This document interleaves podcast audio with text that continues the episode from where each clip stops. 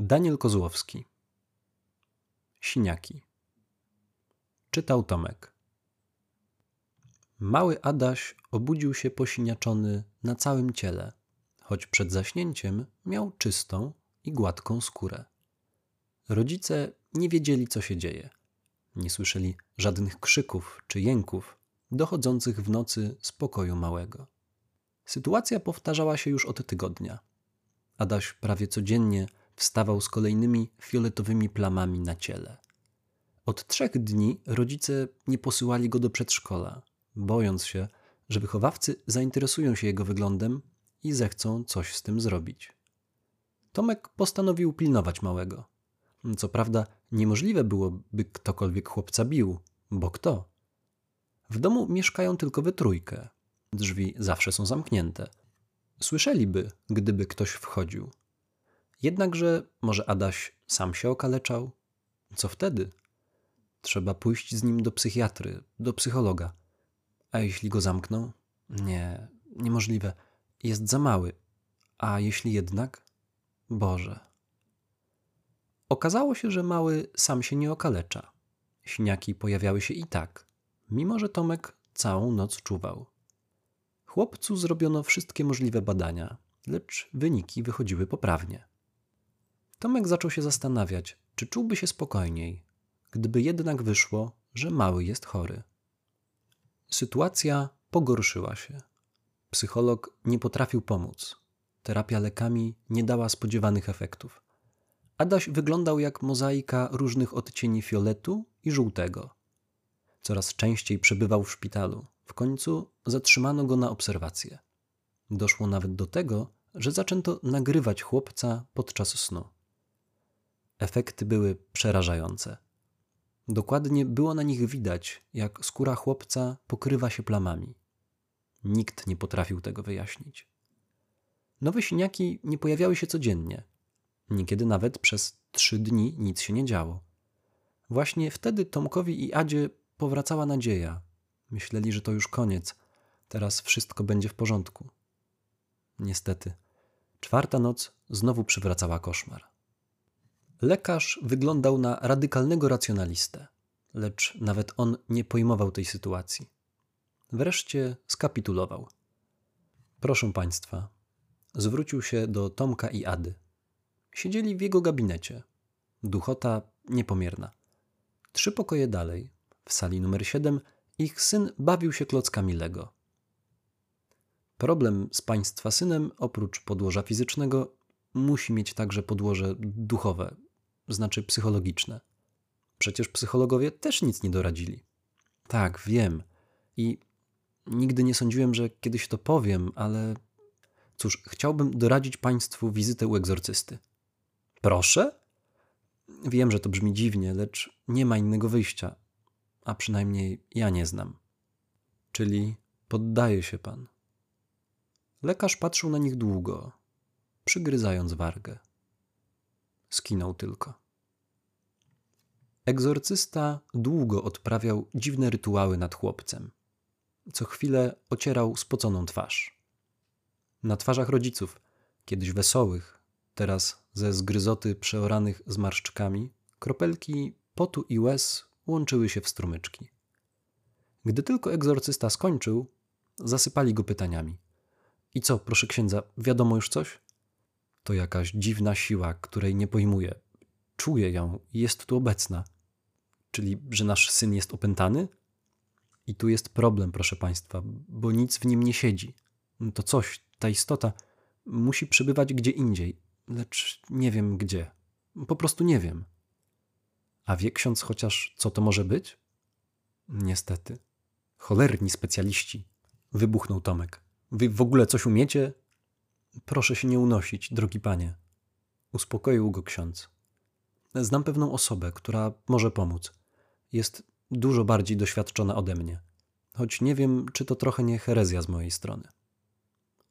Rodzice wysłuchali go z uwagą. Pod koniec wypowiedzi księdza Ada zalała się łzami. Tomek przytulił ją i machnął na księdza, by wyszedł. Na zakończenie egzorcysta pokropił dom wodą święconą. Znachorka okazała się stara, pomarszczona i pewnie mogłaby robić za babę Jagę. Nie wywarła na Tomku dobrego pierwszego wrażenia. Najpierw zaczęła okadzać ich syna dymem, który śmierdział niemożebnie. Później kropiła go zielonkawą substancją, by na końcu obsmarować mu twarz czarną, smolistą mazią. Następnie położyła dłonie na czole chłopca i wypowiadała jakieś słowa. Trwała tak dobrą godzinę. Na szczęście Adaś był cierpliwy jak na swój wiek, ale gdy skończyła, wyglądała na zadowoloną. Spojrzała dziwnie uśmiechnięta na Tomka i Adę. Ach, nie spodziewałam się tego naprawdę. Po tylu latach, tylu latach, a jednak. Ale o co chodzi? Znachorka uśmiechnęła się jeszcze szerzej. Wasz syn stał się obiektem zainteresowania Bobo. Oznajmiła, jakby było to coś, czym należy się cieszyć. Tomek oznajmił, że nie zrozumiał do końca. Wybaczcie, powiedziała znachorka. Nie widziałam Bobo tak dawno. Będzie już z kilkaset, e, kilka lat, odkąd ostatni raz odpędzałam go od jakiegoś dziecka. Skurczybyk jest bardzo wytrwały i nieznośny. Jak już zacznie się znęcać, to nie przestanie. Boże, czyli już tak będzie zawsze? Nie, przecież mówiłam, że odpędzałam. Słuchaj pani, więcej rozumu używać niż sercem czuć, to pomaga nieraz. Odpędzałam, to i teraz odpędzę. Więc kiedy możemy się spodziewać, że ten Bobo zaprzestanie bić we śnie nasze dziecko? Zaraz, zaraz. Starucha machnęła ręką. Jak to we śnie? O tym nie było mowy. No, normalnie. Adaś dostawał siniaków zawsze we śnie, śpiąc. O cholera, niewiarygodne. Kobieta rozradowała się jeszcze mocniej. Bobo się rozwinął. Zawsze przychodził przed snem. Zawsze i odchodził, gdy dziecko nie miało już sił. Mówże pan, od początku do końca. Tomek zrelacjonował znachorce całą sytuację, od początku do końca. To wszystko zmienia. Cóż, trochę to potrwa, muszę się przygotować. Na razie spróbujemy podstawowej metody. W pokoju dziecka ustawcie koszyk z żarciem. Dużo żarcia. Jak najlepszej jakości. Wiecie, Henryk Kania czy Sokołów. Bobo powinien to wszystko wziąć i zaprzestać dalszych prób znęcania. A jeśli się nie uda? Wróćcie do mnie. Niestety, koszyk z jedzeniem nie pomógł, a nawet pogorszył sytuację, bo Adaś obudził się ze skręconą kostką. Nie pomogło. Znachorka podrapała się po głowie. Skurczy byk cholerny. Dobrze, spróbujemy czegoś trudniejszego. Niestety, jeden z rodziców będzie musiał się poświęcić. Na czym miałoby to polegać? Ada zaniepokoiła się. Do jej łona przytulał się Adaś, który ostatnio obawiał się nawet swojego cienia. Cóż, to będzie poświęcenie. Po prostu któreś z was musi udać się do głowy syna i pogadać z Bobo. I tyle, powiedzmy, ale Bobo nie da nic za nic. Ja. Tomek zareagował, bojąc się, że Ada go wyprzedzi. Już widział, jak się wyrywa. Ja pójdę. Mam lepsze gadane niż żona. Dobrze. A więc przyjdźcie jutro wieczór. Muszę jeszcze co nieco przygotować. Bądźcie tylko cierpliwi. Dobrze, co mam zrobić? Przyszli, gdy tylko słońce zaszło. Tomek wczoraj nie spał przez całą noc z nerwów. Ada też. Adaś nie spał w ogóle, ze strachu. Znachorka wskazała rozłożoną, poplamioną, zakurzoną leżankę. Ty i dzieciak, połóżcie się. Tak, teraz zamknijcie oczy. Właśnie. I czekajcie. Wiesz, co masz robić, gdy zaśniecie? Pojawię się w dziwnym miejscu. Mm, tam spotkam Bobo. Mam się nie przestraszyć. Porozmawiać z nim, wynegocjować, żeby zostawił mojego syna w spokoju. Otóż to, to od ciebie zależy, co mu dasz. A dlaczego ty tego zrobić nie możesz, co? Jesteś w tym lepsza, jesteś znachorką. Ale to twój syn. Bobo czuje szacunek, gdy ktoś chce walczyć o kogoś bliskiego. To znaczy, chyba czuje, ale chyba na pewno. Tomek skinął głową. Przełknął ślinę. Zaczynajmy. Znachorka znowu okadziła ich czymś cuchnącym, posmarowała czymś klejącym i wypowiedziała coś niezrozumiałego. Tomek nawet nie wiedział, kiedy zasnął. Pamiętał jeszcze, jak złapał Adasia za dłoń. Sceneria wokół niego przypominała dolinę, otoczoną zewsząd wysokimi górami o stromych, kamienistych zboczach, ale nie rosły tu żadne kwiaty, czy choćby trawy. Cały grunt składał się z piasku i kamieni. Wewnątrz doliny znajdowali się on, Adaś i ktoś jeszcze, kogo Tomek nie rozpoznał. Miał czarny płaszcz, sięgający do kostek, i kaptur, którym zasłonił twarz. W ręce trzymał ponad dwumetrową laskę. Była zakończona uśmiechającą się czaszką. O, tata! zauważył Adaś i uśmiechnął się. Co tu robisz? Tomek dostrzegł, że chłopiec nie ma żadnych pamiątek po jakimkolwiek biciu. Serce zabiło mu mocniej. Jestem tu, żeby ci pomóc. To on cię tak bije? Wskazał na postać z kapturem. On? Nie. My razem się bawimy i śpiewamy piosenki. Piosenki? Jakie piosenki? Zaśpiewaj mu, Adasiu, zaśpiewaj jedną. Czarna postać odezwała się pierwszy raz. Jej głos był słodki, jak u dziecka, u chłopca właśnie. Tomka zmroziło to jeszcze bardziej. Tak? Postać skinęła głową, a Adaś zaczął śpiewać. Słowa poniósł wiatr. Wracały z echem. Dodo moje dodo, ścigało mnie bobo, ręce nogi miało, ukochać mnie chciało. Jak ci się podobało, tato? Pięknie, synku, cudownie. Wiesz, Adasiu, odezwała się ponownie postać. Bobo. Pobawimy się później. Teraz muszę porozmawiać z twoim tatą. Dobrze? Adaś przytaknął i zniknął. Tomek drgnął i wrzasnął. Co się z nim stało? Gdzie on jest? Zabrałeś go. Żądam, żeby. Bobo powolnym ruchem zdjął z głowy kaptur. Oczom Tomka ukazała się przedziwna twarz, migocząca jak światło w kryształkach. Raz przypominała głowę dziecka, raz przeraźliwie pokracznego starca. Jesteśmy panami swoich snów. Przeszedł do jakiegoś innego, później tu wróci. Uspokoił go. Usiądźmy. W równej odległości między nimi pojawił się stolik, który, kiedy Tomek podszedł bliżej, okazał się stolikiem do szachów. Znajdowały się na nim trzy figury: dwie królowe i jeden pionek. Będziemy grali? Tomek zdołał zdusić w sobie chęć rzucenia się na istotę. Nie, zaśmiał się Bobo.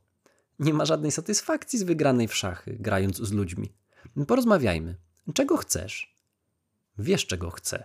Zostaw mojego syna. Idź gdzie indziej. Weź sobie jakieś inne dziecko na ofiarę, nie moje. Ho, ho, można było się spodziewać. Niestety, nie zamierzam opuszczać Adasia. To bardzo miły chłopiec. Zawsze uśmiechnięty, nie płacze, kiedy się go kocha. Bobo zrobił palcami cudzysłów i roześmiał się opętańczo. Hihi, zawsze uśmiechnięty, hihi. Cholerny zboczeńcu, a w rzeczywistości on cierpi, jak śmiałeś. O, dawno mnie tam nie było. Tu w sennych marzeniach jest lepiej i łatwiej. I przyjemniej. Ty gnoju, masz go zostawić. Jesteś cholernym skór. Przenigdy. Będę się nim bawił aż do jego bolesnej śmierci. Ta w końcu kiedyś musi nadejść. Jeśli nie przez rany, bolesne rany i blizny, potworne blizny, to na pewno przez wyczerpanie psychiczne. Przykro mi. A na razie kochajmy się. Właśnie wtedy Tomek nie wytrzymał. Odepchnął stół i rzucił się na Bobo. Tamten był jednak szybszy. Po prostu znikł. Pojawił się kilka metrów obok leżącego mężczyzny, śmiejąc się w niebogłosy. Tutaj nie masz ze mną szans. Lepiej usiądźmy z powrotem i potargujmy się. Tomek z przeraźliwym okrzykiem natarł jeszcze raz na Bobo, lecz znów okazał się za wolny. Bobo dematerializował i materializował się w okamgnieniu. A Tomek nacierał. I jeszcze raz. I znowu. Ciągle rzucał przekleństwami. W końcu poddał się. Zmęczony leżał na ziemi, dysząc. Łzy spływały mu na koszulę. Usiądziemy i pogadamy? spytał ponownie Bobo. Mógł tylko przytaknąć. Niech będzie, powiedział Bobo, gdy usiedli. Tomek zmyłby mu ten paskudny uśmiech z twarzy. Powiedzmy, że jestem gotów nie kochać twojego Adasia.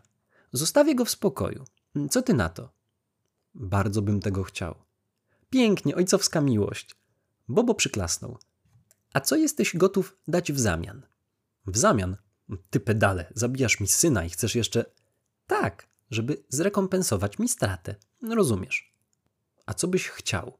Hmm, To musi być coś, coś dużego, rozumiesz? Powiedz, co jest dla ciebie najważniejsze zaraz po Adasiu? Nie oddam ci Ady. Mhm, szkoda. No ale nie dziwię ci się. Jednak czekaj, mam. Bobo kolejny raz klasnął. Czy jesteś gotów oddać siebie? Wielcy bohaterowie zawsze tak robili. Czyli mam zginąć, żeby mój syn mógł żyć nienękanym przez ciebie? Aj, od razu zginąć. Dlaczego wy, ludzie, myślicie w takich chwilach jedynie życie za życie? Nie każdemu czarnemu charakterowi o to chodzi. Więc czego oczekujesz? Bobo wskazał palcem, żeby się przysunął. Szepnę ci na ucho. I szepnął. Zrozumiałeś? spytał, wróciwszy do normalnej pozycji. A to nie oznacza mojej śmierci? Możesz zrobić ze mną, co chcesz. Są rzeczy gorsze od śmierci. Na przykład? Zgadzasz się, czy nie? Oczywiście, że się zgadzam. Przecież go kocham. To pięknie. Uścisnęli sobie dłonie. Dogadaliśmy się. Wiedziałem, że jesteś ojcem, który odda za dziecko wszystko. Czyli to już koniec? Nie będziesz dalej go nękał? Nie. To koniec. Mamy umowę. Dotrzymajmy jej. Adasiu, chodź tu. Adaś momentalnie zjawił się przy nich. Uśmiechnięty i pobudzony. Bawimy się? Niestety. Musisz wrócić do taty.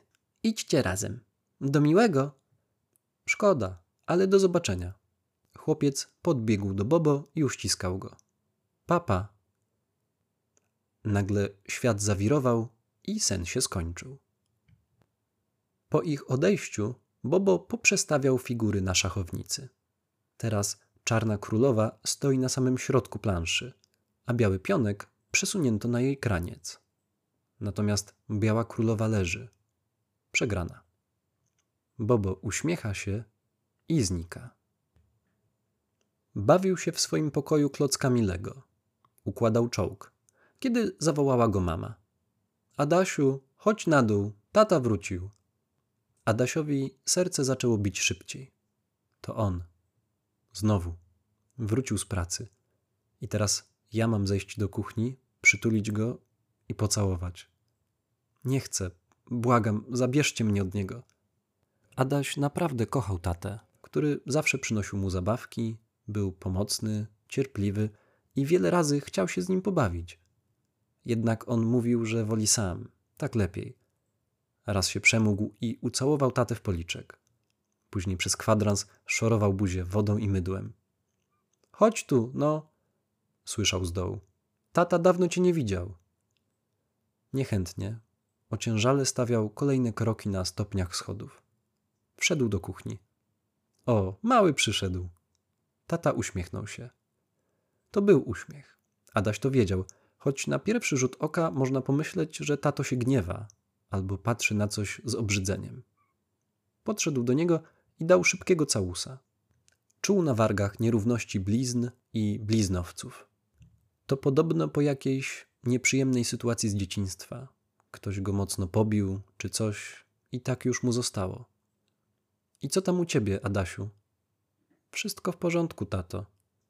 Adaś udał, że wydrapuje brud spod paznokci. Bawię się Lego. Tymi, co ci ostatnio kupiłem? Tak. Podoba ci się? Tak, bardzo. Czy mogę już iść bawić się dalej? Tata spojrzał na niego, przygryzając wargę. Spojrzał na mamę. Przymknął powieki, po czym przytaknął. Idź, idź, baw się dobrze. Kocham cię, tato. Dało się słyszeć szybkie kroki wbiegania po schodach. Adaś czuł, że zaraz zwymiotuje. Te blizny były potworne. Nie mógł na nie patrzeć.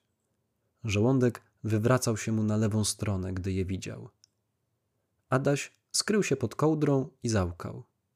Było mu wstyd. Adaś naprawdę kochał swojego tatę. Kochał go jak nikogo innego. Ale nie mógł na niego patrzeć. Nie za często, bo robiło mu się niedobrze. Już wiedział dlaczego. Adaś po prostu bał się swojego taty.